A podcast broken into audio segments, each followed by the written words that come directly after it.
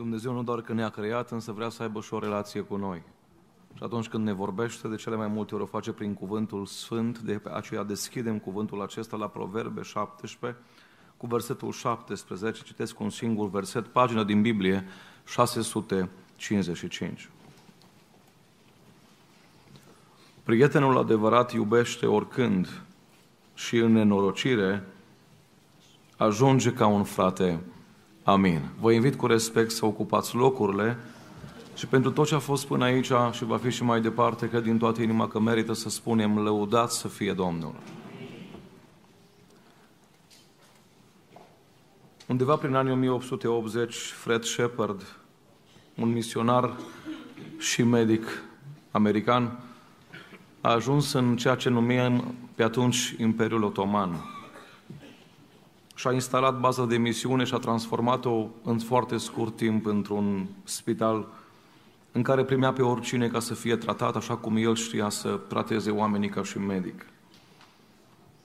Și a așezat locația în Turcia Centrală, în Aintab, și a tratat de-a lungul celor peste 30 de ani armenieni, curzi și turci.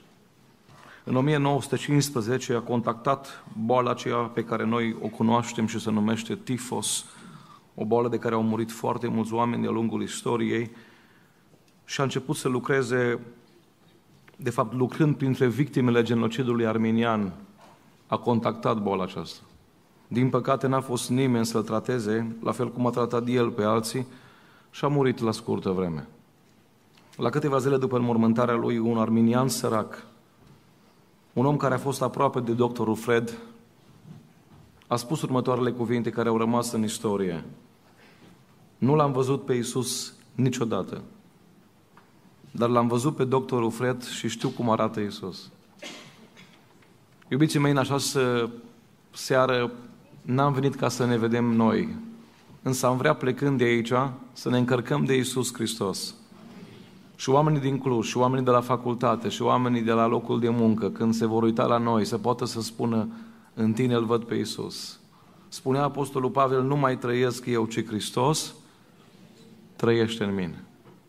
În această seară am citit un verset pentru că, vedeți dumneavoastră, suntem oameni și legăm relații de prietenie între noi. Suntem mai apropiați de unii și suntem mai la distanță de alții. Avem pe lângă noi frați sau surori de corp care nu totdeauna ne sunt neapărat aproape. Și avem uneori oameni care ne sunt mai aproape ca un frate de corp. Sunt persoane cu care ne vedem mai des și sunt persoane cu care ne vedem mai rar. Sunt oameni cu care doar ne salutăm și sunt oameni cu care stăm la masă. Sunt persoane care au acces doar în coridorul casei noastre, iar alții vin în living și stau o oră, două și parcă nu ne săturăm să povestim cu ei. Sunt oameni la care le facem cu mâna și sunt oameni la care, sau față de care ne deschide minima. Iubiții mei, Biblia încurajează aceste relații de prietenie și ne spune că e bine să avem astfel de relații, însă întotdeauna Biblia ne dă câteva principii pe care să le punem la baza prieteniilor noastre. Pentru că pe unii prieteniile i-au adus mai aproape de Dumnezeu, iar la alții, sau pe alții, prieteniile i-au distrus, le-au distrus familia sau relația cu Dumnezeu. De aceea, în seara aceasta, dacă îmi permiteți, vreau să răspund prin cuvinte simple, modeste, dar cu ajutorul Scripturii la trei întrebări. Prima întrebare sună așa, cum sunt oamenii pe care n-ar trebui să-i avem ca și prieteni? O a doua întrebare sună așa, cum sunt prietenii adevărați? Cum arată? Și ultima întrebare, cum se menține o prietenie adevărată? În primul rând, iubiții mei, prima întrebare, cum sunt oamenii pe care nu ar trebui să-i avem ca și prieteni?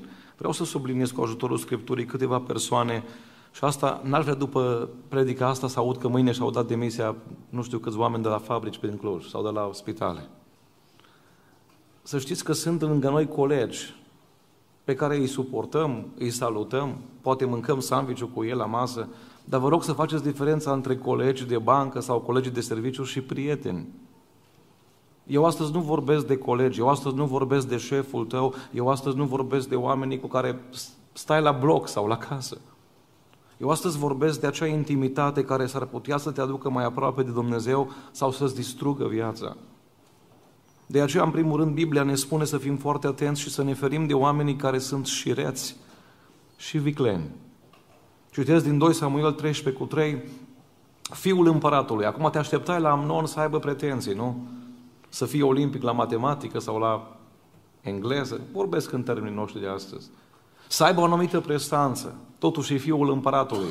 Nu dă like la orice postare, nu dă follow la oricine. Și Biblia spune că Amnon avea un prieten, atenție, nu o cunoștință, nu un coleg, nu un vecin, Amnon avea un prieten numit Ionadab, fiul lui Shimea, fratele lui David. Și Biblia nu se oprește aici. Dacă poți, te rog să pui 2 Samuel 13 cu 3. M-aș fi așteptat să spună Biblia ce vilă avea Ionadab. Ce mașină conducea? Din nou, repet, vorbesc în termeni din ziua de astăzi. Biblia însă se oprește și se uită nu la ceea ce avea material Ionadab sau omul acesta din neamul lui Shimea, ci se oprește la ceea ce era omul acesta. Să știți că întotdeauna a fi e mai important decât a avea. De aceea, în momentul când îți alegi prietenii, nu te uita la mașina pe care o conduce, la casa pe care o are, pentru că aceste lucruri se pot pierde. Vine o criză financiară ca în 2008, oricum se spune că ne așteaptă ceva mai puternic. Și putem să pierdem tot. Caracterul, iubiții mei, nu o să-l pierdem, îl ducem cu noi toată viața. Un om șiret nu-i mâine sincer și acum iară e șiret și poi mâine iară e sincer. El duce și retenia asta ascunsă cu el toată viața. Poate schimbă mașina, poate schimbă casa. Trăsătura asta de caracter, viclenia care îl caracterizează, o duce cu sine. Și în momentul când intri cu astfel de oameni în contact, vei intra în contact cu caracterul lor. Nu citesc mai departe. Mi-e greu să citesc mai departe, însă cunoașteți istoria. Sfaturile lui Ionadab l-au distrus pe Amnon. Și într-o zi Amnon a murit din cauza acestor sfaturi. Au distrus viața lui Amnon, dar a afectat și familia lui David și mărturia lui David. Ce înseamnă șiret? Om care știe să profite de naivitatea sau de bună credință a celor din jur pentru a-și atinge scopurile pe căi ocolite. Iubiții mei, în viață o să întâlniți oameni care o să vă facă hoți, o să zică că sunteți înșelători, că sunteți oameni cu două fețe. Vreau să vă spun că întotdeauna hoțul îi bănuiește pe toți că sunt hoți. Întotdeauna un om, un om care spune ești mândru, de fapt el vorbește din ceea ce vede el, din ochelarii pe care el îl are. Eu vă bănuiesc astăzi pe toți că sunteți sinceri. Și de ce? Că eu sunt sincer. Și pentru că sunt sincer am încasat de multe ori pe nedrept. Dar vreau astăzi să înțelegeți că de cei sinceri profită mulți și reți și vicleni. Și astăzi Biblia vrea să ne, să ne tragă un avertisment. Ai grijă la oamenii care sunt lângă tine. Ai grijă la prietenii pe care ți-i faci. Și ne putem pune o întrebare. Care sunt prietenii tăi? Sunt oameni și reți? Sau sunt oameni sinceri? Sunt oameni integri sau sunt oameni compromiși? Sunt oameni transparenți sau sunt oameni care umblă cu ascunzișuri? Doi, cum sunt oamenii pe care nu ar trebui să avem ca și prieteni? Doi, oamenii care bârfesc n-ar trebui să ne fie prieteni. Și cred că putem să spunem amin. Ieremia 9 cu 4. Atât de groaznic a ajuns starea poporului Israel încât în Ieremia se face aici o afirmație foarte interesantă. Fiecare să se păzească de prietenul lui și să nu se încreadă niciunul din frații săi. Căci orice frau te caută să înșele și orice prieten umblă cu ce? Umblă cu bârfele. Umblă cu bârfele. Iubiții mei, nu mai citesc alte versete din Biblie referitoare la bârfă, dar Biblia ne spune foarte clar să nu umbli cu bârfele în poporul tău. Și acum o să spună de Cristi, dar totuși eu știu pe cineva care a făcut o, un păcat și vreau să spun despre el ceva. Haideți să vă spun ceva, s-ar putea ca omul acela peste jumătate de an să-și rezolve păcatul lui cu Dumnezeu și eu 50 de ani de acum înainte să nu știu lucrul ăsta și să-l privesc tot la fel cum ați spus despre el. Asta e pericolul. M-a sunat cineva acum câteva luni și a zis, frate Cristi, am găsit un păstor, un diacon, și un proroc și la fiecare le-am găsit câte un păcat. Vreau să spun despre ei. Zic, mă, omule, dacă era o minune de-a Domnului, chiar stăteam. Dar zic, uh, hai să spun ceva. Eu am șapte copii prin Harul Domnului și suntem nouă persoane în total în casă. Am sunat la primărie, am sunat la retim, pentru că trei tomberoane nu ne ajung afară.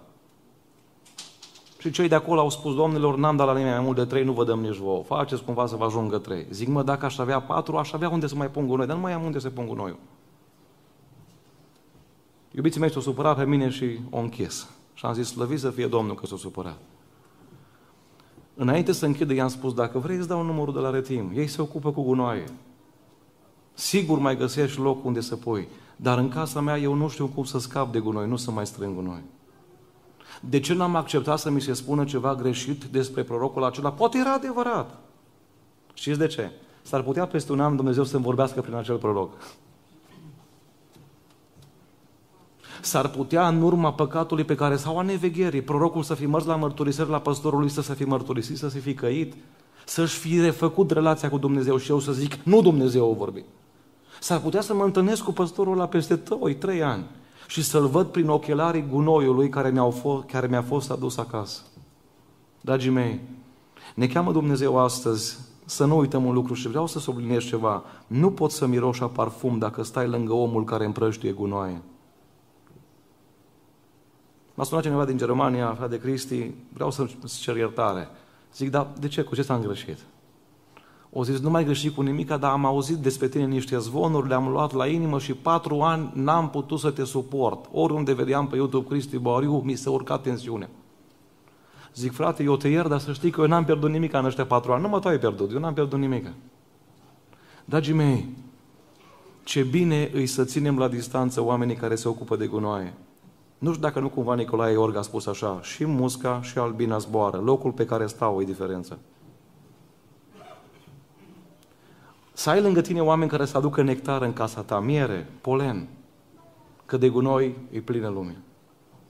Proverbe 16 cu 28. Omul neastâmpărat sârnește certuri și părătorul despină pe cei mai buni prieteni. Întreabă-l pe omul acela care vine cu ceva negativ la tine despre persoana cu tare. Câte zile de post ai luat pentru persoana aceea înainte să-mi spui ceva rău despre ea? Și o să vezi cum pleacă imediat. Sau spune, hai să luăm o zi de post. Pentru că o zis Apostolul Pavel, cine cade în păcat și eu să nu pun pe WhatsApp, nu? Nu, cine cade în păcat și eu să nu ard, mă doare când cineva cade, mă doare când cineva scurt, scurt circuietează relația lui cu Dumnezeu, când îi se întâmplă o cădere, nu? Iubiții mei, dacă vedeți pe un om care cade în șanță în Cluj, eu vă, vă, nu, nu ne învață chiar și firea că nu ne putem bucura să vezi pe un om cade într-un șanț și îl jupe pe piciorul. Cum să te bucuri de un om care are o problemă spirituală? Care are un faliment în casa lui. Ei bine, bărfitorul se bucură de lucrurile astea, pentru aia le împrăștie. Și în Proverbe 20 cu 19, Biblia spune, cine umble cu bârfeli, dă pe față lucrurile ascunse și cu cel ce nu își poate ține gura. Să nu te amesteci. Să știți că mulți dintre bârfitori nu fac altceva decât să-și exprime frustrarea. Ă, nerealizările lor, de fapt, și le exprimă, falimentele lor în domeniul spiritual, familial sau material, îi fac să lovească mereu în alții. Însă soluția nu este să lovești în omul care face mai mult ca tine, ci să înveți de la omul acela. Soluția între Cain și Abel nu a fost să fie omorât Abel, ci soluția era ca fratele lui Cain să se pocăiască. Doamne, dă-ne înțelepciune în alegerea prietenilor noștri. Trei, cum sunt oamenii pe care nu trebuie să-i avem ca și prieteni? Oamenii care ne îndepărtează de Dumnezeu. Atenție, n-am spus oamenii care nu-L cunosc pe Dumnezeu. Că și eu sunt oameni cu care țin legătura și aș vrea să-i apropii de Dumnezeu, să le vestesc Evanghelia mai mult și să mă deschid mai mult față de ei. Dar sunt o categorie de oameni care refuză orice mesaj biblic și din potrivă caută pe tine și pe mine să ne îndepărteze de Dumnezeu. Spunea un grup de studenți undeva, uh, vorbind despre carieră, salarii, cursuri, examene, orice. Când începem să vorbim despre Isus, avem probleme. Când vorbim despre astea, toți ne înțelegem de minune. De ce? Pentru că Isus, la fel ca și în primul secol și în 2023, pentru mulți creează repulsie. Dumnezeu pentru mulți creează indignare. Și Iacov 4 cu 4 ne spune așa, suflete prea curvare, nu știți că prietenia lumii este vrășmășie cu Dumnezeu? Așa că cine vrea să fie prieten cu lumea, se face vrășmaș cu Dumnezeu. Dragii mei, atunci când stăm cu anumiți oameni la mărturisire, la spovedanie, cum se spune, la consiliere, și care ne spun sunt robit de jocuri de noroc, de alcool, de țigări, de imoralitate, de alte păcate, primul sfat pe care eu îl dau oricărui om în acest domeniu, știți care este? Schimbă-ți anturajul. Schimbă-ți numărul de telefon, social media, conturile de acolo, pentru că nu poți să stai lângă oameni care îl urăsc pe Dumnezeu și tu să-L iubești pe Dumnezeu și tu să progresezi. Uitați-vă la Samson și la Dalila, iubiții mei, așa prorocii frumoase a avut omul acesta, Samson. Ai fi crezut că va fi unul din cei mai mari oameni din istorie. Însă Biblia în judecător 16 cu 16 ne spune că într-o zi s-a apropiat de Dalila și vreau să vă arăt cum mergea prietenia dintre Dalila și Samson. Fiindcă ea îl necăja și îl chinuia în fiecare zi cu stăruințele ei, sufletul ei s-a umplut de o neliniște de moarte. Poți să-ți verifici prietenia pe care o ai cu cineva și în, prin acest verset. Iubiții mei, acolo unde Dumnezeu leagă două persoane, și vorbesc aici chiar și de pentru prietenia în vederea căsătoriei, dar și prietenia care noi avem, ca și între familii, să știți că există pace, există liniște, nu există chin, tortură, moarte. Samson ignoră orice avertisment din partea de Dumnezeu, se apropie de Dalila și am făcut un calcul, am intrat pe internet, am transformat arginții pe care Dalila i-a primit de la domnitorii filistenilor, care erau cinci persoane, și am ajuns la concluzia, potrivit cu ceea ce conversia mi-a dat, că fiecare domnitor al filistenilor i-a dat Dalilei undeva la 10.000 de euro. La 8.000 de euro, 10.000 de dolari în banii noștri de astăzi. L-au vândut Dalila pe Samson pentru 40.000 de euro, 50.000 de dolari. O să spuneți, e ieftin sau cum? Nu știu cum o să spuneți. Eu știu care și-o vândut și mai ieftin partenerul. Dar uitați-vă, Samson trebuia să înțeleagă, Dalila pentru mine e o cursă. Dalila pe, pentru mine va fi ceva care mă va scoate din planul lui Dumnezeu. Și-a pierdut ochii, și-a pierdut viitorul și ani de zile poate a trebuit să dea la râșniță la filisteni. Iubiții mei, prietenii care nu sunt după voia lui Dumnezeu în viața mea îmi vor lua cea mai mare valoare pe care noi o avem și care se numește timpul nostru. Interesant, în primii ani din viață facem o școală și învățăm asidu și depunem un efort continuu ca să facem niște bani mai ușor în următorii 20 de ani. De la 20 până pe la 40-50 ne dăm timpul și primim bani. Apoi dăm bani ca să primim timp. Dăm bani la medici ca să primim timp. Să mai putem trăi un pic mai mult. Ce interesantă e viața aceasta. Pe marginea gropii ne dăm seama că nu mașina, casa sau telefonul sunt cele mai mari valori, ci timpul pe care l-am avut. Spunea cineva din Arad, am trei case, domnul doctor, vă dau o casă gratis, numai să mă scoateți de aici. O zis, doctor, eu pot să-ți dau medicamente, dar viața numai Dumnezeu îți dă. Iubiții mei, uh, de câțiva ani nu mai stau cu oricine de vorbă, nu mă văd cineva. Dar nu pot să stau să vorbesc politică și sport trei ore pe zi și apoi în ultima săptămână din viață să urlu la doctor să mai dea viață. Că am pierdut poate ani de zile, nu? O zis Iorga, în viață pierdem ani și la moarte cer și în clipe. Uită-te să vezi prietenii care, care îi ai. Îți iau timpul, cea mai mare valoare și în loc să-ți dea ceva bun, te îndepărtează de Dumnezeu. Cu cine vorbești pe internet? La piață, pe scara blocului.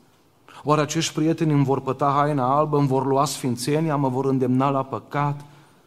Marța trecută stăteam de vorbe cu o doamnă din Deva, nu o să dau detalii cu nume ca să protejez identitatea, dar îmi spunea cu lacrimi în ochi, tremurând de emoție, de plâns, domnul pastor, am avut o familie pe scară și de ani de zile, pas cu pas, ne-am apropiat de ea, deși știam că nu-i bine.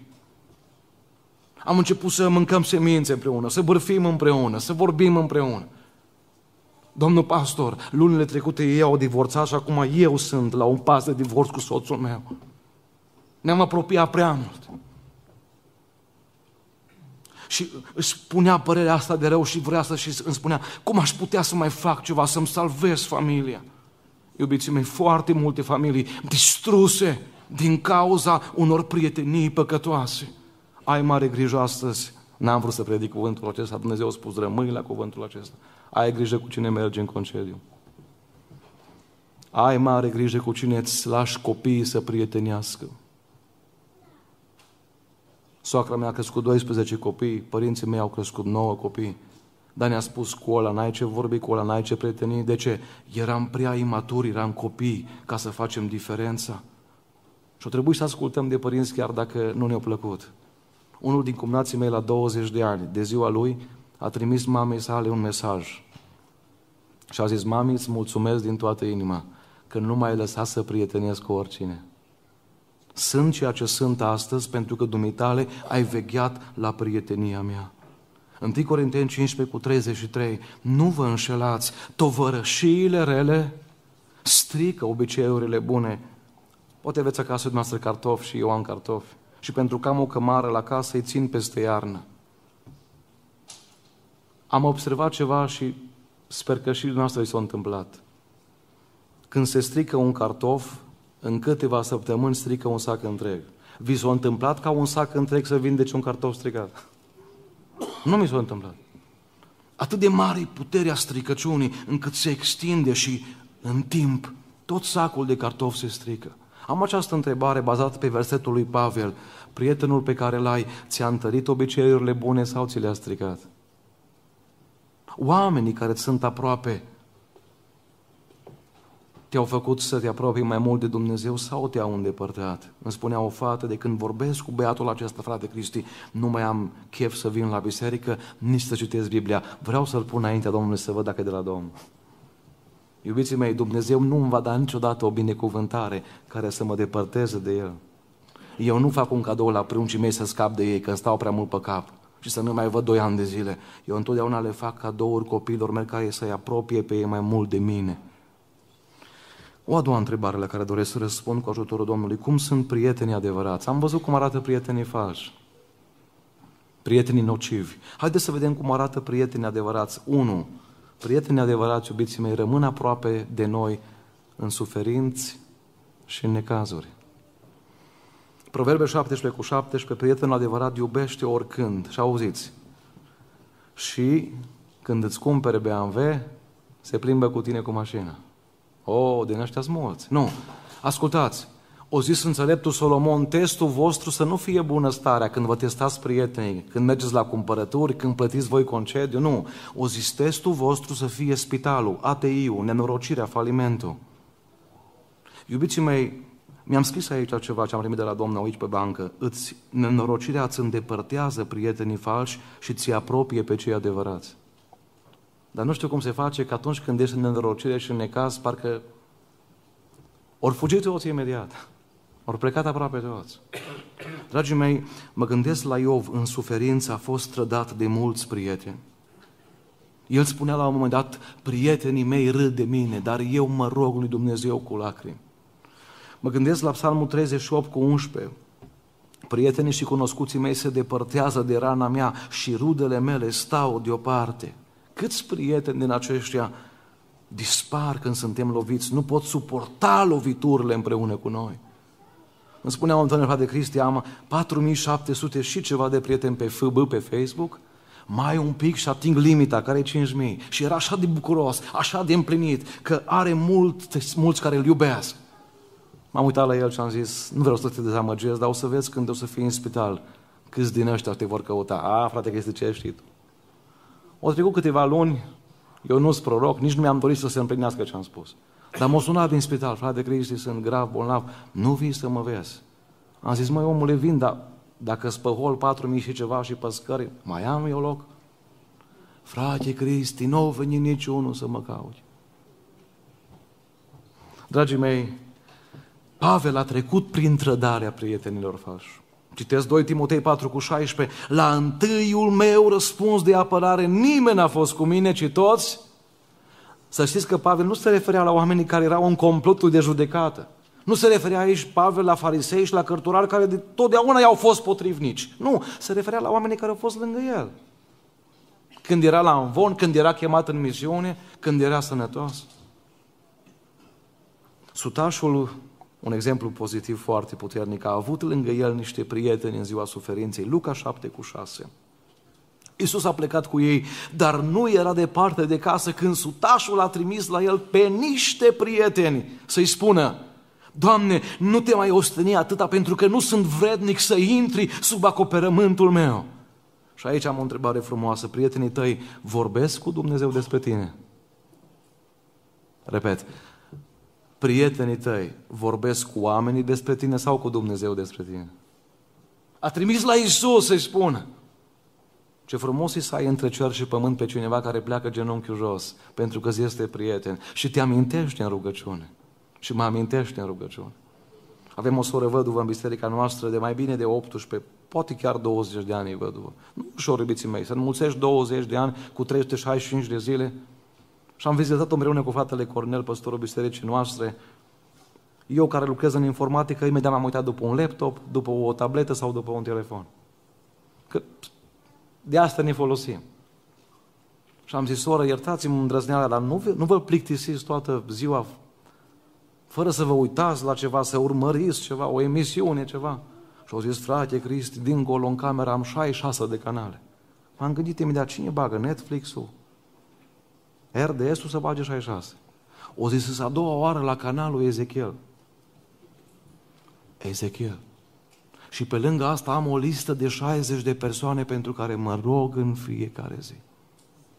Și au zis, frate Cristi și frate Cornel, și voi sunteți pe lista asta. Am predicat recent undeva și Domnul s-a îndurat și a dat un pic de har. M-a bătut păstorul pe spate și a zis, azi s-a rugat mai mult văduva. Și mare dreptate cred că a avut. Iubiții mei, eu recunosc astăzi că sunt aici. Pentru că sunt lângă mine niște oameni care pun genunchiul jos. Dar vă rog să recunoașteți și voi că aveți pe cineva care pleacă genunchiul jos pentru voi și pentru asta sunteți aici. Cea mai mare bogăție pe care o ai, poți să o ai în viața asta e să ai niște prieteni. Poate nu o să te sune ori de câte ori să roagă pentru tine, că prietenul adevărat nu se laudă. Dar să afli că e într-o zi de post pentru tine, să afli că nu am mâncat în seara asta pentru că ține la durerea ta, când ție ți-o trântit copilul ușa, el nu o bărfit și o zis, ia o zi de post pentru copilul tău. Ce rar sunt oamenii aceștia. David și Ionatan, 1 Samuel 20 cu 41, după plecarea băiatului, David s-a sculat din partea de miază zi, apoi s-a aruncat cu fața la pământ și s-a închinat de trei ori. Cei doi prieteni s-au îmbrățișat și au plâns împreună. Iubiții mei, trăim niște vremuri în 2023 când, ascultați-mă bine, găsim oameni care să se bucure cu noi. Destul de ușor, dar știți ce greu găsim oameni care să plângă împreună cu noi. Am fost ieri la o mormântare la noi la Deva, o femeie de pe sate, o doamnă de pe sate, o soră. A plecat în veșnicie la 84 de ani. Îmi spunea cineva, Cristi, s-a mutat din Bucovina de ani de zile. Primul soț a murit, s-a recăsătorit, a murit și al doilea soț. Nu mai are pe nimeni. Doar familia care o îngrija și câteva persoane. Nu știu dacă în total au fost 20 de oameni. Iubiții mei, stăteam așa lângă sicriu cu inima îndurerată. După 84 de ani de viață să ai 20 de oameni la mormântare? Dar știți de ce? Pentru că femeia asta a trecut prin două decese în familie. Poate și-a pierdut o casă, poate un apartament. Și pe cum a pierdut ceva, prietenii au plecat. Este unul pe numele Dumnezeu care rămâne lângă noi. În al doilea rând, iubiții mei, prieteni adevărați să rămână aproape și când nu le dai nimic. Prieteni adevărați să rămână aproape și când nu poți să ia nimic de pe tine. Proverbe 19 cu 6. Omul darnic are mulți lingușitori. Că nici nu știi astăzi când cineva te apreciază pentru predică, cântare, pentru mașina care o ai, poșetă, ă, oare trebuie să-i spui fie cum zici, nu cum gândești? Sau... Nu știu, oare chiar spune adevărul? Stai și te gândești astăzi, mă, oare ce vrea de la mine? Oare o să mă sună mâine să-mi ceară o mie de ori împrumut? Astea laud, mâine am nevoie de tine. Nu, spune aici Solomon, toți sunt prieteni, cu cel ce dă daruri. Dragii mei, fiul risipitor a rămas singur când s-a terminat punga cu bani. Singur. Știți însă cine a rămas lângă el? Tata. Tata. Dragii mei, adevărații prieteni sau adevăratul prieten nu e concentrat pe ce poate obține de la tine, ci pe ce poate să-ți ofere. Vreau să vă întreb, cum explicați prietenia dintre un prinț și un cioban, dintre Ionatan și David? La un moment dat ei fac schimb de haine și de arme. Acum, eu îl înțeleg pe David, dar abia aștepta să scape de haina aia care mirosea a caș, a gunoi, de oaie. Era îmbibată poate de, de ploi, de mizerie. Când au auzit că Ionatan schimbă haina cu el, deja nu mă mir de David că și-a schimbat haina cu Ionatan. Eu mă mir cum a fost așa om pe paginile Bibliei încât să zică David, dăm haina ta și eu să dau pe mea. Ce om a fost ăsta? Ce caracter a avut omul ăsta? Să zică la David, David, eu știu că nu o să fiu locul întâi la împărăție. Eu am înțeles, stând de vorbe cu Dumnezeu, stând aproape de Dumnezeu, că tot să fii locul întâi. Ionatan a făcut legământ cu David pentru că îl iubea ca pe sufletul lui, a scos mantaua pe care o porta ca sodia lui David și i-a dat hainele sale, chiar și sabia, arcul și cingătoare. Spunea Constantin Alexandru Rosetti, un prieten de interes este mai primejdios decât un vrăjmaș. O, câți prieteni de interes sunt. Ce frumos ar fi astăzi să te binecuvinteze cu Dumnezeu cu un prieten care să rămână lângă tine și când n-ai ce să-i dai nimic. Mă uit la Iov, iubiții mei, și am rămas foarte surprins să găsesc că după ce își pierde 11.500 de animale, 10 copii și chiar și poziția socială, doar trei rămân lângă el și ăștia trei îl acuză. Dumnezeu însă îl binecuvintează pe Iov și dacă diavolul i-a luat 11.500 de animale, Dumnezeu i-a dat dublu înapoi. Dumnezeu apoi i-a dat copii și vă rog să ascultați un verset foarte ciudat din Biblie, Iov 42 cu 10. Domnul a adus pe Iov iarăși în starea lui de la început, după ce s-a rugat Iov pentru prietenii săi. Și acum ascultați versetul. Frații, surorile și vechi prieteni ai lui Iov au venit toți să-l vadă și au mâncat cu el în casă. L-au plâns și l-au mângâiat pentru toate nenorocirile pe care le trimisese Domnul peste el. Am o întrebare. Unde erau ăștia 42 de capitole? Sau 40 de capitole? Unde au fost oamenii ăștia plecați? Știți unde? La altul care nu, care nu căzuse încă în criză.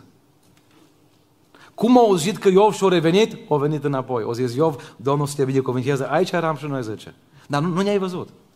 Noi am stat pe invizibil, cum stau unii pe Messenger, știți? Pe gri, cu bulina gri. Aici eram și noi. Am auzit că Domnul lucra, slăvit să fie Domnul, zice, am auzit că iar contractele măr bine, ă, că milele măr la export, totuși au revenit. Nu știu ce le-a fi spus Iov. Mă rog astăzi Dumnezeu să-ți dea numai prieteni care să nu tragă de pe tine nimic, ci prieteni care să poată să-ți ofere ceva.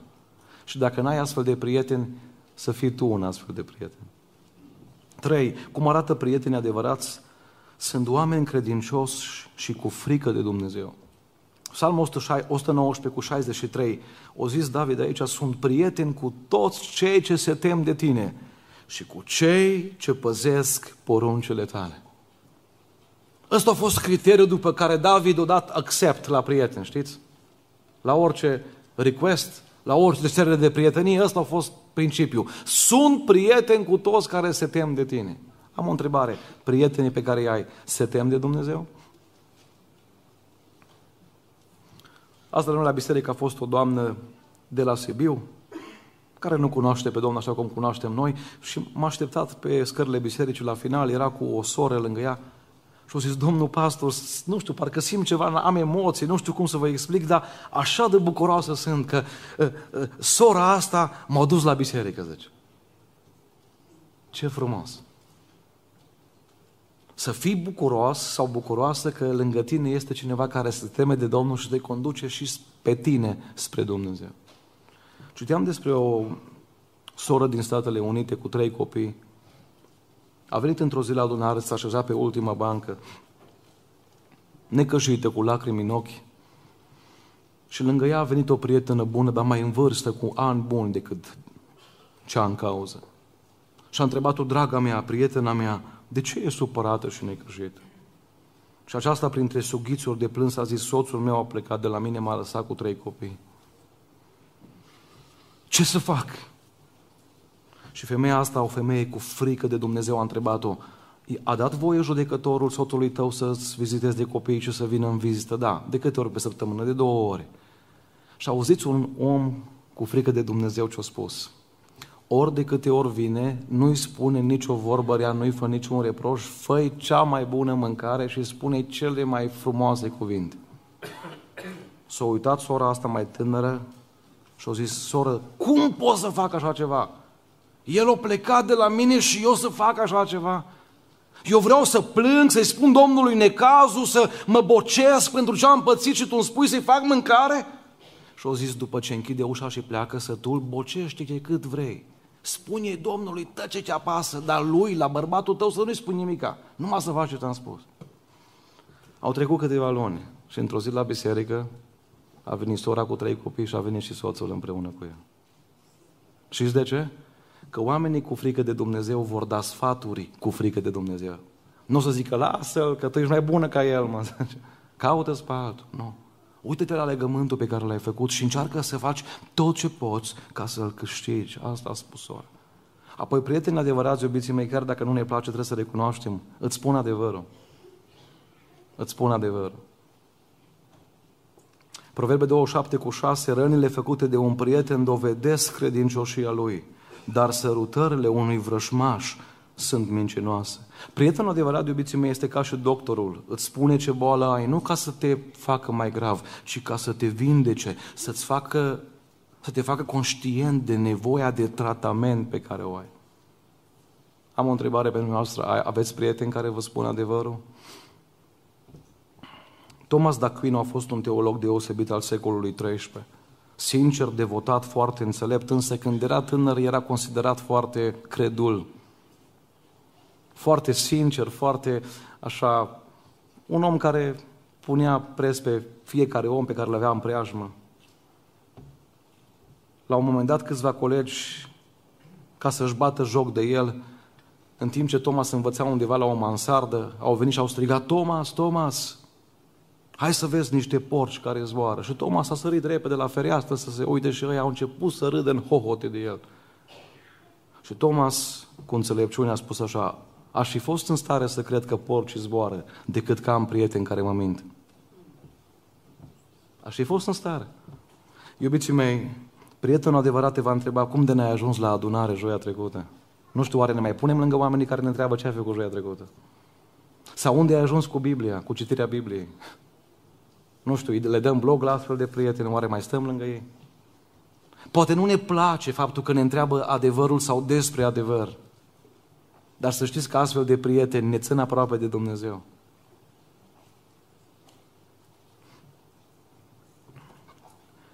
În ultima parte a mesajului vreau să mă opresc la ultima întrebare. Cum se menține o prietenie adevărată?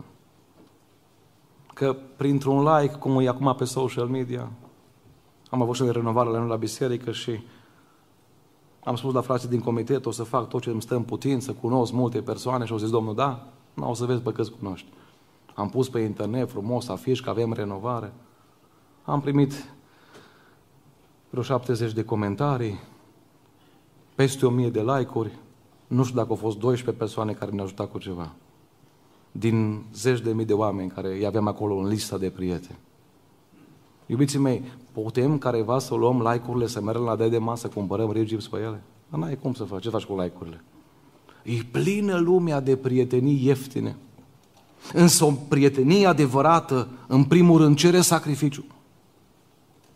1 Samuel 30 cu 26, când s-a întors la Țiclag, David a trimis o parte din pradă bătrânilor lui Iuda, prietenilor săi, spunându-le aceste cuvinte, iată darul pe care vi-l fac din prada luată de la vrășmașii Domnului. A zis David, auzi, voi sunteți prieteni, aș putea să mă, să, vă, să mă facă, nu vă cunosc astăzi. Dar mi se pare normal astăzi să împart binecuvântările pe care Dumnezeu mi le-a dat, să le împart împreună cu voi. Vă sună mulți pentru asta, așa Marcu 2 cu 3 și cu versetul 4. Erau aici patru inși care au făcut un sacrificiu imens pentru un om aflat la orizontală, un om care nu se putea descurca singur. Atât de mult îmi place pasajul acesta. Au venit la el niște oameni care i-au adus un slăbănoc purtat de patru inși. Nu era să murd atunci, nu era unu, unu, doi. Și fiindcă nu puteau să ajungă până la el, au desfăcut acoperișul casei. Puteau să lase acolo, mă descurcă-te că noi avem treabă. Nu. O zis, până nu te vedem în fața lui Isus, noi nu plecăm de aici. Ce prieteni extraordinari! Ce oameni extraordinari! Dragii mei, spunea Pavel către Filimon în Filimon 1 cu 17, dacă mă socotești dar ca prieten al tău, primește-l ca pe mine însumi. Mă gândesc tot la Pavel în 2 Timotei 1 cu 16, în ultima scrisoare pe care Pavel o scrie și pe care o avem în canonul Noului Testament. 2 Timotei 1 cu 16, Pavel vorbește despre un nume care rar îl auzim în Evanghelie, și anume Onisifor. Putea Pavel să vorbească despre cezar, despre oameni înalți în politică, despre oameni cu bani în ultima lui scrisoare. Însă totuși Pavel alege să-l pună pe Onisifor ca o amintire pentru Timotei. Și spune Pavel așa, Domnul să-și verse îndurarea peste casa lui Onisifor, căci de multe ori m-a mângâiat și nu i-a fost rușine de, de lanțul meu. Pune-te rog următorul verset. Două localități în care Onisifor ajunge. Nu numai atât, dar când a fost în Roma, m-a căutat cu multă grijă și m-a găsit. Pavel era în Roma când a scris scrisoarea aceasta. Înainte, probabil, cu câteva luni de a fi decapitat. Următorul verset. Dea Domnul să capete îndurare de la Domnul în ziua aceea. Tu știi foarte bine cât ajutor mi-a dat El în Efes. Am intrat pe Google Maps, am scris Roma, Efes și Google Maps o zis 2000 de kilometri. Iubiții mei, era biserică și în Roma și era biserică și în Efes. Nu știu dacă Onisifor locuia în Efes sau în Roma sau în alt oraș. Ce știu este că la un moment dat, din cauza spiritului de sacrificiu, a făcut un efort fenomenal. O călătorie în acea vreme pentru 2000 de kilometri ca să o parcurgi putea dura luni de zile și șase luni de zile. Și într-o zi Onisifor a închis ușa la casă și a spus poate soției lui, mă duc să-mi vizitez prietenul Pavel. Auzi, dar este biserică în Roma, lasă-i pe ei! Nu vezi că mulți profite de tine, toți te sună când au nevoie. Nu știu ce-o fi spus soția lui Onisifor. Știu că Onisifor a plecat. Poate că Pavel era în casă, poate că era în temniță când l-a vizitat Onisifor, nu știu. Știu într-o zi că ușile s-au deschis și au zis Pavel, l-am văzut în ușă pe Onisifor. Când toți au plecat, când toți m-au părăsit, era cineva care venea spre mine și numele acestui om a fost Onisifor. Timotee, ține aproape de astfel de oameni. Timotei, pune acolo la favorite. Fii acolo lângă ei. Pentru că oamenii ăștia sunt oamenii care mențin o prietenie adevărată prin sacrificii. Ăștia sunt oamenii care te caută la ATI. Ăștia sunt oamenii care te caută când îți spune banca mai aveți două luni, altfel pierdeți casa. Ăștia sunt oamenii care te caută în faliment, în probleme. Ăștia sunt oamenii care se sacrifică, care nu dau like la postare și apoi scroll ca să dea la următoare postare like. Doi. O prietenie adevărată, iubiții mei, se menține prin îngăduință și iertare. Am spus la o nuntă recent, Dumnezeu nu ne dă ajutorul perfect, ci ajutorul potrivit. Soția nu e perfectă, soțul nu e perfect. De aceea avem nevoie de harul care va fi adus, care completează imperfecțiunile noastre. Greșim, suntem oameni, avem scăzăminte, dar Proverbe 17 cu 9 vine în ajutorul nostru. Cine acoperă o greșeală, caută dragostea, dar cine o pomenește mereu în vorbirile lui dezbină pe prieteni. Am întâlnit prieteni care sunt profesori de geografie și istorie. Să nu vă supărați dacă este cineva aici chiar profesor de geografie și istorie. E o paralelă care vreau să o fac. Te-o iertat, s-o împăcat cu tine după 20 de ani, îți spune locul în care ai greșit, cum erai îmbrăcat, ce ai mâncat în ziua aceea. Când s-a întâmplat, data, ora, tot. El te-a iertat, dar nu a uitat. Pentru aia vine Iosif și pune la unul din copii, la primul copil îi pune numele, cum? Uitare! În închisoare, iubiții mei, un rabin evreu spunea că între 10 și 12 ani ar fi stat Iosif în închisoare.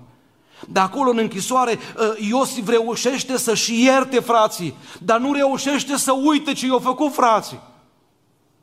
Și el se autoeducă, se autodisciplinează și la primul copil pune numele uitare și strigă Iosif, uitare, hai că trebuie să mergi la grădiniță. Și până vine uitare să se spele pe mâini, să-și facă ghiozdanul, Iosif închide ochii și spune, Doamne, ajută-mă să nu-mi uit frații, dar să uit ce m-au făcut frații rău. Știți cum l-a chemat pe al doilea băiat al lui Iosif? Rodire. După ce ai uitat, după ce ai iertat, poți să rodești. Dacă nu ar fi uitat Iosif, ar fi spus, o să vedeți greu când văd eu haina aia. Mai știți haina aia? De la Shane, care m-am luat. Mai știți haina aia frumoasă? Aia în care arătam perfect, foarte bine arătam. Când mă duceți, vă dau și eu greu. Și suntem 50-50. Nu. Spune Biblia despre Iosif și frații lui că așa au plâns unii pe umărul celorlalți ca să auzit până la casa lui Faraon. Mă rog să n-audă nimeni când avem vreo contradicție, dar când plângem și ne iertăm să audă toți. Coloseni 3 cu 13. Îngăduiți-vă unii pe alții și dacă unul are pricină să se plângă de altul, iertați-vă unul pe altul, cum v-a iertat Hristos. Vreau să mă întreb de când v-ați pocăit, de când vă iertat Domnul, de câte ori vă dus aminte de ce vă iertat. Vino aici, mă zice, vino aici și spune, aici, aici lângă mine, aici lângă mine. Nu. Cum v-a iertat Hristos? Așa iertați-vă și voi. O relație, iubiții mei, se menține prin iertare, prin dragoste, prin îngăduință. Se spune că cu mult timp în urmă doi prieteni se răpăciseră prin deșert. La un moment dat al călătoriei lor s-au certat din cauza căldurii ex- excesive, a deshidratării și unul dintre ei, supărat, nervos, l-a lovit pe celălalt cu palma peste obraz. Prietenul rănit s-a simțit trădat și jignit, a tăcut și a scris pe nisip cu degetul astăzi, prietenul meu cel mai bun mi-a lovit obrazul. Cei doi prieteni și-au continuat drumul fără să-și vorbească. Au avut mare binecuvântare că au găsit o oază la un moment dat. Când au văzut că oaza avea un mic lac, au sărit direct în apă, din păcate. Bărbatul care fusese mai devreme lovit de prietenul său și-a prins picioarele în vegetația din apă și mai avea puțin și murea necat. Din fericire, prietenul său a reușit să-l salveze. După ce și-a tras sufletul, cel ce era să moară necat a luat o daltă și a scris pe un bolovan. Astăzi, prietenul meu cel mai bun mi-a salvat viața. Celălalt bărbat a rămas uimit de gestul prietenului său și l-a întrebat, după ce te-am lovit, ai scris pe nisip și acum, după ce te-am salvat, ai scris în piatră. De ce? Prietenul său i-a răspuns, când cineva ne rănește, să scriem în nisip pentru ca vântul iertării să vină să șteargă totul. Când cineva ne face un bine, să scriem în piatră pentru ca niciun vânt să nu poată șterge această amintire. Și în ultimul rând, iubiții mei, și mă apropii de încheiere, cum se menține o prietenie adevărată? Prin sfaturi pline de dragoste. Prin sfaturi pline de dragoste. Proverbe 27 cu 9, cum înveselesc cum de lemnul și tămâia inima, așa de dulci sunt sfaturile pline de dragoste ale unui prieten. Vorbele mele, iubiții mei, sfaturile mele trebuie să arate dragostea mea, ridicarea mea, zidirea mea, să lase în urmă un miros plăcut ca și tămâia și să ungă la suflet și la inimă ca și un de lemnă. Care sunt sfaturile pe care le dai la alții? Care sunt sfaturile pe care le primești? Am aici cu mine o foaie, am găsit-o în Biblie, o am de vreo 2 sau 3 ani. James Garfield a fost un fost președinte al Statelor Unite ale Americii. Și omul acesta a primit de la un prieten drag de viață când era tânăr. Nu știa nimeni că o să fie președinte. Dar a avut un prieten care i-a dat câteva sfaturi pline de dragoste. Vi le citesc foarte rapid. Niciodată nu fi leneș. Doi, fă puține promisiuni. Trei, totdeauna spune adevărul. James, dacă vrei să ajungi departe în viață, totdeauna spune adevărul. Trăiește în limita venitului tău. 5. Niciodată nu vorbi pe cineva de rău. 6. Păstrează o relație bună și depărtează-te de ce e nociv. 7. Respectă-ți angajamentele. 8. Nu juca niciodată jocuri care implică norocul. 9. Nu consuma băutori amețitoare. 10. Nu uita, caracterul bun e mai presus de toate. 11. Dacă ai secrete, ține-le pentru tine. 12 ajută pe cei care au cu adevărat nevoie de ajutor. 13. Sper să mă audă băieții din sală. Nu te căsători până când nu ești capabil să ai grijă de soția ta. 14. Când vorbești cu cineva, uită-te în ochii acelei persoane. 15. Economisește când ești tânăr ca să poți cheltui când îmbătrânești. 16. Niciodată nu te împrumuta decât dacă vezi cum ai putea ieși din împrumutul acela cât mai repede. 17. Anturajul bun și conversațiile ziditoare sunt bazele unei virtuți. 18. Caracterul tău nu poate fi rănit decât de propriile tale acțiuni. 19. Dacă cineva vorbește rău de tine, du la comitet. Nu. Dacă cineva vorbește rău de tine, lasă prin viața ta să se vadă care este adevărul. Și 20, când te odihnești noaptea, gândește-te la ce ai făcut ziua. Sfaturi de la un prieten. James a luat sfaturile astea și le-a pus adânc în inima lui. După câțiva ani a ajuns președintele Americii. Ce frumos e să ai lângă tine oameni care să-ți dea sfaturi extraordinare. Iubiții mei, Proverbe 15 cu 30, o privire prietenoasă înveselește inima, o veste bună întărește oasele. Vreau la final să vă spun că cel mai bun prieten al nostru trebuie să fie Domnul Isus. Spunea o cântare, Iisus, Iisus, prietenul adevărat. Apoi partenerul nostru. Eu nu-mi imaginez cineva căsătorit să aibă prieten sau prietenă mai bună sau mai bun decât pe partenerul său. Am întrebat recent un cuplu unde ați fost în concediu și el, el a zis eu cu prietenii mei, ea cu prietenele ei. M-am șocat. Pentru cei care sunt copii, cel mai bun prieten trebuie să fie părintele tău, tatăl tău, mama ta. Că nimeni nu te iubește mai mult ca și părinții tăi. Iubiții mei, poate că astăzi eu zic că trebuie să ne reevaluăm prietenii. Nu știu, poate o să mereți acasă și o să pierdeți o oră din viață, în ghilimele, și o să vă faceți curat în agenda. Poate o să reevaluați principiile și o să reevaluăm principiile pe care le-am folosit ca să ne facem pe unii prieteni. Poate e nevoie să ștergem pe cineva din lista de Facebook. Poate e nevoie să începem noi să fim prieteni adevărați. Poate am găsit prin această predică la unii dintre prietenii noștri anumite lucruri, dar haideți, iubiții mei, să nu plecăm cu această impresie de aici, ci să spunem, Doamne, aș vrea eu să fiu prietenul ăla adevărat. Am fost dezamăgit, am fost strădat. Fiecare dintre voi ați avut astfel de momente. Dar știți că putem noi fi ăia care poartă pe braz de rugăciune un olog? Ăla care duce o oală de sarmale la un prieten? Ăla care face un sandwich pentru cineva? Să fii tu omul care să înveți de la prietenia cu Isus și apoi să arăți calitățile acelea către cei din jur. Doamne, binecuvintează-ne astăzi cu relații sănătoase, cu un anturaj sănătos și cu o viață plină de biruință, cu prieteni nu neapărat mulți lângă noi, că cine își face mulți, spre nenorocirea lui. Cu prieteni de calitate, nu neapărat de cantitate. Amin.